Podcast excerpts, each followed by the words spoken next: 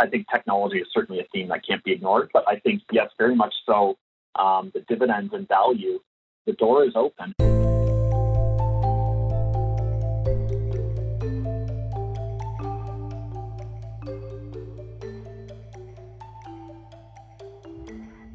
Welcome to Views from the Desk, a special edition of the BMO ETFs podcast.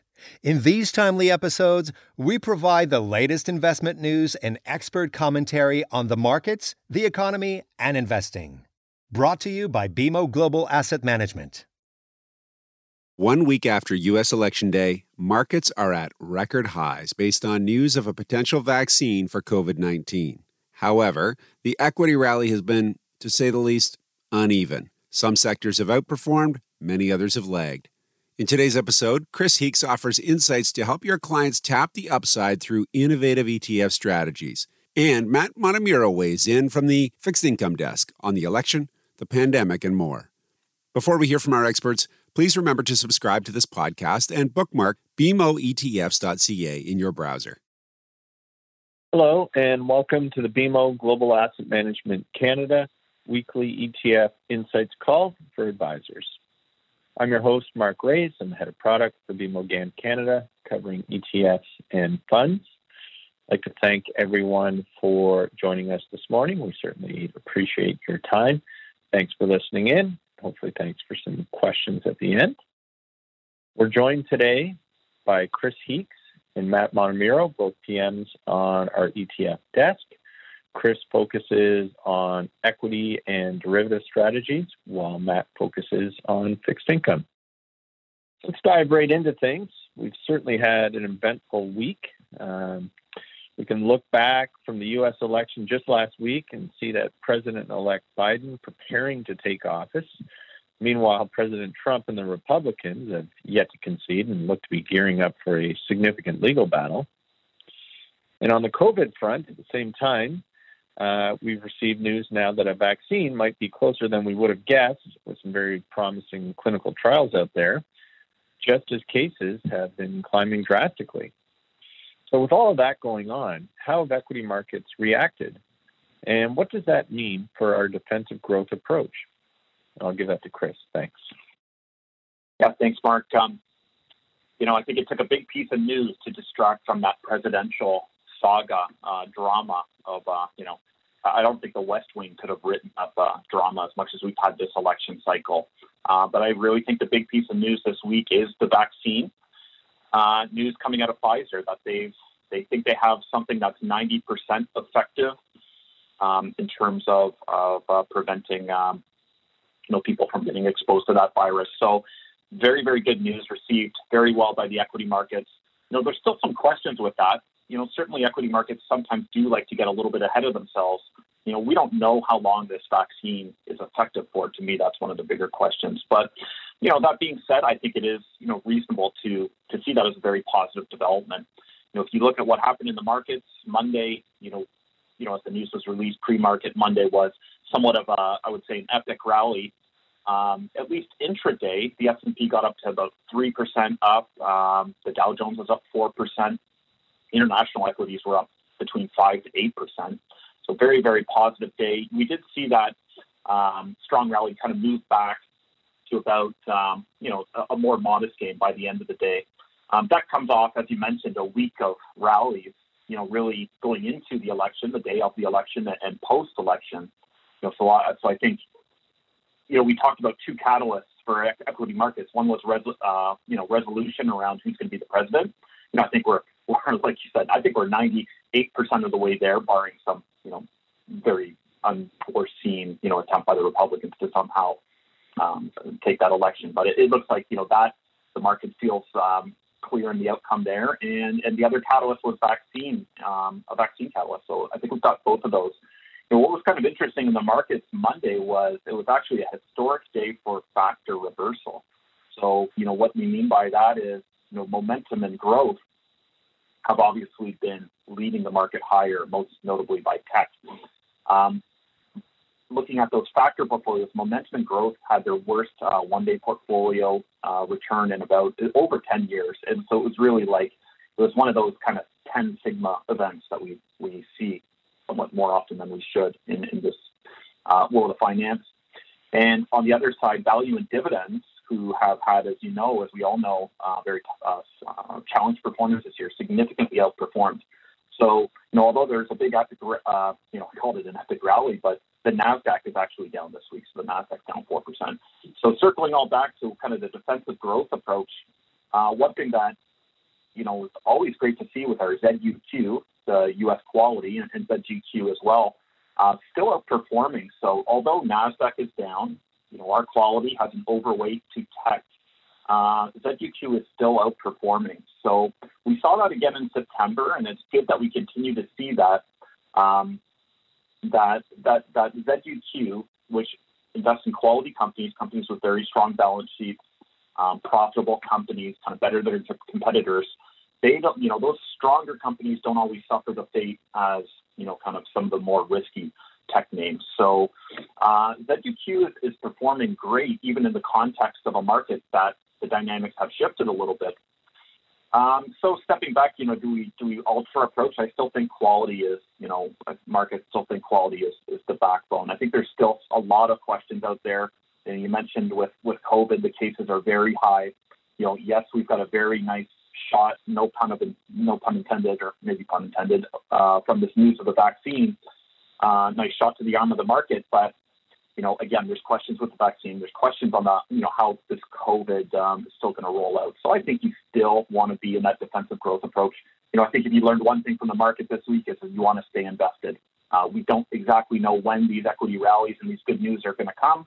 Um, so you, you want to stay kind of true to your asset allocation exposure and, and stay invested. But I think ZUQ or ZGQ and global are still really great tools to get exposure to the market.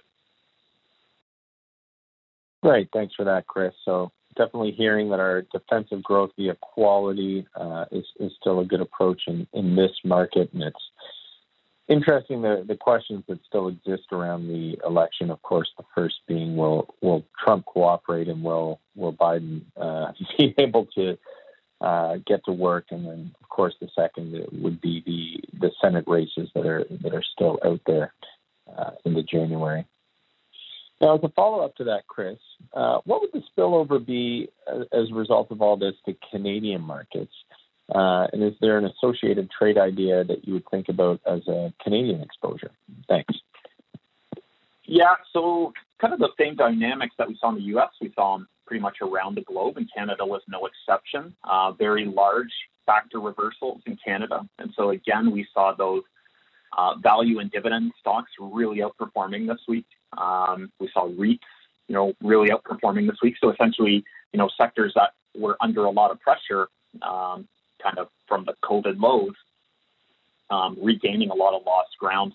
Now, I, I think in terms of a trade idea, we'll go back to Canadian banks. I think is still the preferred vehicle, and certainly they they've outperformed this week as well. So whether it's ZEB, you know, or equal weight Canadian banks or ZWB, um, equal weight Canadian banks with that covered call overlay to generate more income. Um, you know, those are up. Well, they're up a tidy eight and a half percent to start the month. So again, this this kind of factor reversal with this good news of the um, you know this, this vaccine positive momentum um, really benefiting. And I think you know Canadian banks uh, there's still meat on the trade. You know, they're still underperforming the index year to date. Um, and, and banks are still yielding 5%. They tick just under 5%. I think it's 4.95%. I think I just looked this morning. But, you know, that's still a really good level for Canadian banks. You know, on, on historical average, they yield about 4%.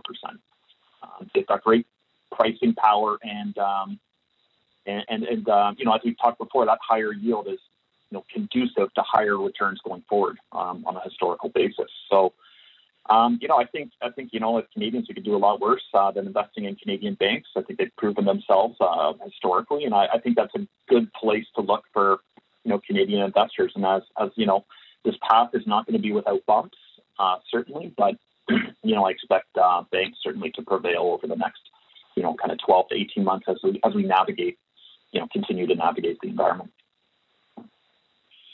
Thanks, Chris. And we, we definitely have seen that uh, that lift in ZEB, uh, you know, post election. So, for those that have been listening to your call on Canadian banks, they've, they've certainly profited by that uh, this month. You're listening to Views from the Desk, a special edition of the BMO ETFs podcast. If you're enjoying the episode, we encourage you to tune in to our deep dive series where we take you under the hood of BMO GAM solutions. Our latest episode features the BMO Quality ETF Suite, a full complement of tools to help you access the best companies from around the world. For more information, please see the episode notes below. So Matt, let's let's go your way and turn to fixed income. With the same news out there, how have bond markets reacted? And what does this mean for investors who have looked to the shelter of, of higher quality bonds? Are, are we staying on that, that trade idea, uh, or do you see other opportunities out there? Thank you.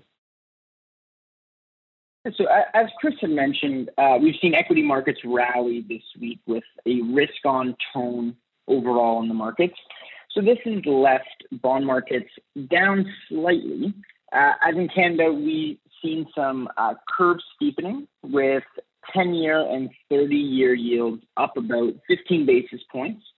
Uh, two year yields remain flat, and five year yields are up about 10 basis points. Overall, uh, very constructive and risk on steepening here. So as well, we've seen credit spreads continue to tighten, and they've come in about 10 basis points. This is all basically since since the election and since the announcement of, of the vaccine results. So with these moves, uh, we saw government bonds underperform corporate bonds, and we saw longer duration underperform shorter duration. With that all being said, the FTSE universe, or, or ZAG in terms of our ETF, uh, has been close to flat. So due to those counteracting moves, so it kind of just shows, you know, when we have a whole bunch of counteracting uh, moves, risk on in, in the market, you know, duration underperforming, corporate outperforming. Something like an aggregate exposure does provide that kind of steady return that you want for your fixed income. So, you know, just from an overall fixed income perspective, we saw a relatively flat market where certain segments uh, had a little bit more pain. So, continued good news on the vaccine front, like we saw on Monday, should lead to further steepening and rising rates as it would bring a faster recovery to the economy. So, that being said, uh, I think that this will still take some time. Uh, estimates of a, of a widespread vaccine uh, release are spring at the earliest. Um, you know, we still need to get more details into the vaccine. Is it, as, as Chris had mentioned, is it a one-time vaccine? Is it something you need to get every year? Uh, those are still details that need to be ironed out. So until then, until we, we, we know the results of the vaccine and, and then we see widespread um, distribution, you know, there's still going to be second second wave fears and, and second wave impact uh, on markets that you know should still hurt the markets, still spur volatility uh, until we see that. So, from my perspective, uh, quality fixed income, as we've been suggesting over the last you know six plus months, uh, is still strong. So something like ZQB, so quality corporate bonds, I think continues to be an attractive way to uh, play this market. You would benefit from spread tightening as you know over the long term you'd think that this is a risk on as as the economy starts to recover but while you're providing yourself downside protection uh, potentially from some higher beta names some longer duration as we are going to have bumps along the way before widespread uh, distribution is uh, a, a real thing We've also been talking about duration in the portfolio. So longer duration products as a standalone, you know, may see some downside here with continued curve steepening and longer term uh, rising rates. Um, so that threat, I think, you know, from a standalone, you could see some underperformance from from duration in that perspective. But when you're looking at duration from a portfolio context, I think it's still prudent as a portfolio stabilizer. So although we are seeing some curve steepening, we expect rates to increase. We have to keep in mind that we are starting from an historically low level. Therefore, duration, you know, fixed income is not providing, even if we see these rising rates, the yield that we once saw two, four, five years ago. Therefore, duration does provide that portfolio stabilization over you know the next six to 12 months that I think is important for fixed income and is important important in a por- total portfolio context, uh, uh, stabilizing your equity market volatility. So I do think it's important to see this week's news as optimistic, but there's no need to necessarily panic and completely reallocate to riskier assets just yet. Until the vaccine is widely distributed, there will be continued to there, there's going to be continued um, negative drag on the economy. Uh, although there's optimism, I, I, think the reality of the situation is that we're still in the second wave. COVID cases are still going up. You know, we're still not going to be back to normal tomorrow. So that being said, I think this still is a perfect environment for something like ZQB, where we are looking at quality corporate bonds. You can take advantage of that risk on over the longer term as spreads would continue to tighten as the, the economy starts to recover, but also uh, protecting yourself from the downside of any high beta names uh, if if the distribution of the vaccine takes a little bit longer than expected. So I think from a positioning standpoint, ZQB remains a, a key um, a, a key recommendation from us, and I think the allocation, given what we've seen in the markets right now, is still a, a prudent moment in your portfolio. Great, thanks for that, Matt, and certainly certainly consistent with our with our views on equities. So appreciate that. Chris, let me let me come back to you uh, as we continue to think about some of the changes that are that are in play. Can you give us an equity sector idea that you think could benefit from this transition, particularly as as Biden has already come out uh, with his key priorities, and as well uh, an area where you would stay steer clear? Uh, yeah, thanks, Mark. And you know, I think you you alluded to it a couple minutes ago. You know, there's still some some unanswered questions. Let's let's consider the Biden versus Trump question to be answered. Um, I think that's a reasonable assumption. But um, you know, the, as you mentioned, the the Senate still a little bit uh, a little bit more uncertainty there. Um, you know, I, I, think the first kind of comment is overall, you know, and, and we said this regardless of president, regardless of um, you know control of the Senate, that there's going to be stimulus coming. The Democrats are actually pushing for larger stimulus than the Republicans, so that's um, that's overall obviously a good thing for for equity markets. Um, I actually think you know the Republicans, and it, it is the favored. Um, you know, again, I don't know. I don't. I don't know to what extent we should rely on polls these days. But but it, you know, looking at polls and and uh, probabilities, you know, the Republicans are favored to maintain control of the Senate you know, I think probably that's the most likely outcome that they can get one, at least one of two seats in Georgia. Um, I don't see that as a bad thing for the markets. You know, I think that's going to kind of stave off um, Biden's pledge to raise uh, corporate taxes. So actually, you know, I think it's becoming clear that this this kind of government this this this can work well. So to answer your question, uh, what what's gonna let, let's let's work under the assumption of Biden as president and Republican Senate. You know what what um, are we looking at? Uh, certainly, traditional energy as, as being um, under pressure. You know, Biden is known for his two trillion Green New Deal. Uh, I think the first statement I saw from him is he's rejoining the Paris Climate Accord. So, um, going to be some pressure there. And I think pharmaceuticals. You know, the Democrats are going to probably put a little more pressure on the pharmaceutical industry you know, we hear also noise in the IT tech space about regulation, and it's it's still I'd say that's much more earlier noise, and technology is obviously a major secular theme of our time. So I wouldn't say underweight technology, but um, you know, a little bit of noise to to watch there. Um, in terms of what does he help, you know, I think financials he helps, and we've seen that um, through uh, last week and this week even accelerate with the vaccine news. Uh, international equities, you know, we think Biden, you know, might be able to work with um, other countries perhaps um, more effectively, and, and, and that that may, you know, reduce investor concern in, in terms of investing in, in international equities. Um, so to translate those into ideas, you know, I think watching exposure to healthcare and energy um, is something investors should do. Um, our healthcare, is the ZUH, um, the nice thing about that is we're actually underweight pharma.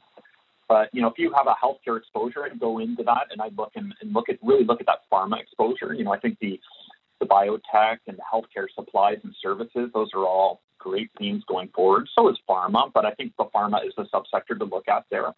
So again, our, uh, you know, I like I like the way our ETF rolls out, being being significantly underweight pharma. Um, you know, look at that energy exposure, and you know, to go back to you know what sector could benefit. You know, let's stick with the banks. Um, let's stick with the U.S. banks. You know, and then, now they're a little different than, than Canadian banks. Obviously, more risky, more volatile, but you know, it's a similar type of story. They're yielding 3.3 percent they're up, uh, I believe, about 10%, if not a little more, month to date. Um, there's even more meat, I think, left on that trade versus Canada. It's a riskier trade, uh, so I don't think you you have as much weight to that satellite as you do the Canadian banks. Um, but I think it's very interesting. Um, they're also, you know, the volatility gives our covered call version, the ZWK, you know, a very high yield is yielding still 10%. Um, but whether you want to go for covered calls or just plain uh, financials with the ZBK unhedged or ZUB, the hedged version. Um, I think that's something you can look at. And, you know, I think, you know, the, some of the market moves you've had this week proves that, you know, you, you have to have a broader based recovery. And I think that's going to include the banks. Thanks, Chris. And just one last quick one for you before we go to the lines. Uh, you actually spoke to some of the factor reversal at the beginning of the week.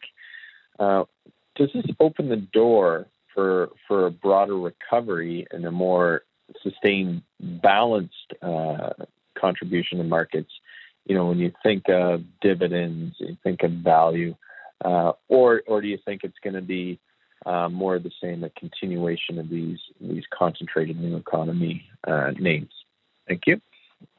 Yeah, I mean, I think it's a bit of both. I hate to say that, and that's the answer. I think technology is certainly a theme that can't be ignored, but I think, yes, very much so. Um, the dividends and value, uh, the door is open. And I think the rally we got on Monday is kind of a beacon to me of, of where we're going. Um, now, we're not going to go there overnight. You know, the economy's not going to reopen overnight, and COVID's not going away overnight, obviously. So um, it's it's going to be a bumpy road. It's going to be a much bumpier road, I think, than than the last week suggests. And you know, Matt had some comments to that effect as well. But but I think it did show um, investors a little perspective on on where we're going um, over the next kind of. Hopefully, it's going to be you know don't know exactly when 12 to 18 months. We're saying it you know as a as a generic, but could be a little less, could be a little more. We're not not exactly sure. Uh, but there's a lot of room, to your point, on dividends and value to recover. So value is not one that we've talked about at least we haven't talked about it too much from a positive perspective uh, recently, but we've got a couple ETFs in that space, ZVC and ZVU, that, that I think investors can look at, starting to, um, to have a little tilt there to potentially outperform with that value exposure as we you know, navigate and hopefully continue to get good news in the vaccine space. Uh, that connection between dividends and value is, is, is pretty close as well. You know, companies with higher dividend yields tend to have a little bit more depressed share prices. That's what gives them a higher yield. So um, there's a connection there. So usually when dividends uh, outperform, value outperforms, and, and, vice versa. So dividends, you know, ZDV, ZDY, Canada and US, or whether you do it in the covered call space with our high dividend covered call lineup, you know, which is pretty extensive. You know, ZWC, ZWH, ZWE, ZWG are global or most recent um, yeah, I think investors can definitely look at um, you know having some exposure to to take advantage as we as we you know I, I think looks more and more positive that over at least the medium to longer term we're we're going to navigate this. So um, definitely something to think about. Great, thanks for that insight, Chris. Certainly uh, a couple of beaten up factors that that might get an opportunity to to bounce back depending on how this plays out. So with that, uh, we would like to check if there are any questions on the line for Chris and Matt. Hi, good morning. Uh, I wanted to ask a question with regard to um, small caps uh, in, in the U.S., but also here in Canada. Uh, we've seen the Russell 2000 basically the last couple of days. It's gone up by uh, 5%.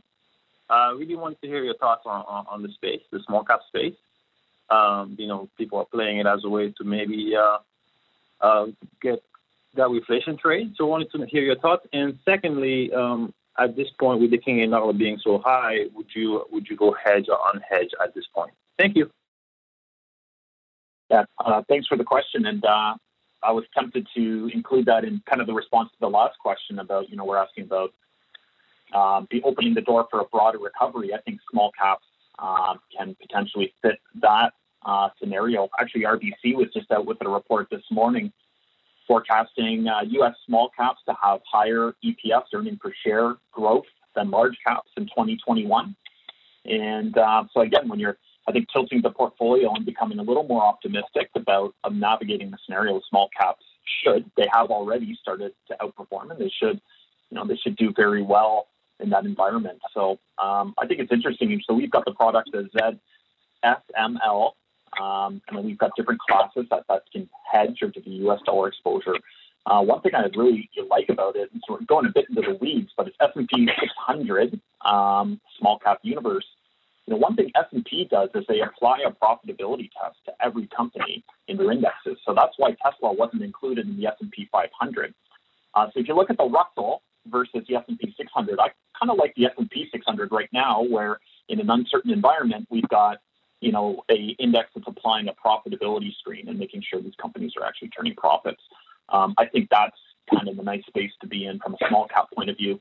Um, still concerns with you know obviously some small caps living on the living on the margin, so to speak. So. Um, so I think it's, a, it's an interesting, certainly an interesting trade and one that could do quite well over the next, um, you know, year to two years. In terms of currency, you know, I think, you know, I, I think that, that answers maybe looking at the portfolio level. I mean, we do like having U.S. dollar exposure to hedge um, equities. It, it essentially gives investors a free diversification tool. You know, looking at where where we are right now, about you know a dollar thirty on a dollar Canada, it's a pretty neutral level for us, I think. Um, and, and, you know, neutral for us might suggest a 50-50 hedge. You know, so your aggregate portfolio level.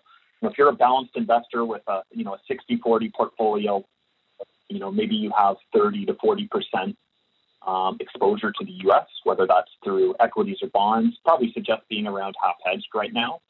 And then as we get moves going one way or the other, um, we might suggest a little tilt to that. But I do like having strategic long-term exposure to the U.S. dollar. It you know tends to benefit portfolios, reduce volatility.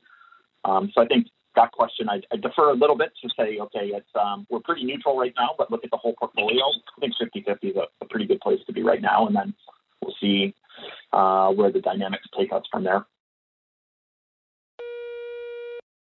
Hi, Matt and uh, Chris. Thank you so much for um, for your comments. Great, uh, great comments. Uh, just a quick question. I was wondering if you can, one of you can touch on uh, ESG investing in a Biden presidency.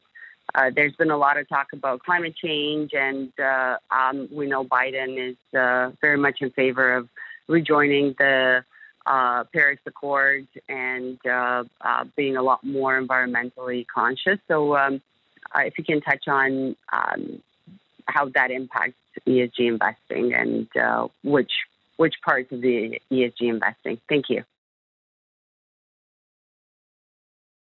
Thanks for the question. Maybe I can start with the equities uh, side of it, and, and Matt can maybe jump in with any thoughts on the fixed income side. Um, you know, Biden is probably the most ESG friendly president we're going to ever have had um, in the history of, of the U.S.